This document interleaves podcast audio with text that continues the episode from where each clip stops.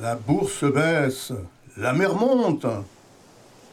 51 banquiers venant d'une île voisine ont débarqué hier sur nos côtes.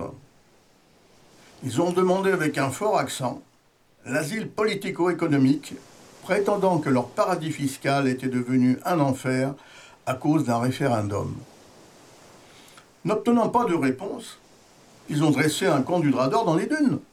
Craignant l'installation d'une nouvelle jungle à Pirou, les pouvoirs publics ont désigné un médiateur en la personne de la BNP, de fameuse réputation, qui a organisé la répartition des réfugiés dans différentes succursales de notre accueillant territoire. Attendrissant, non?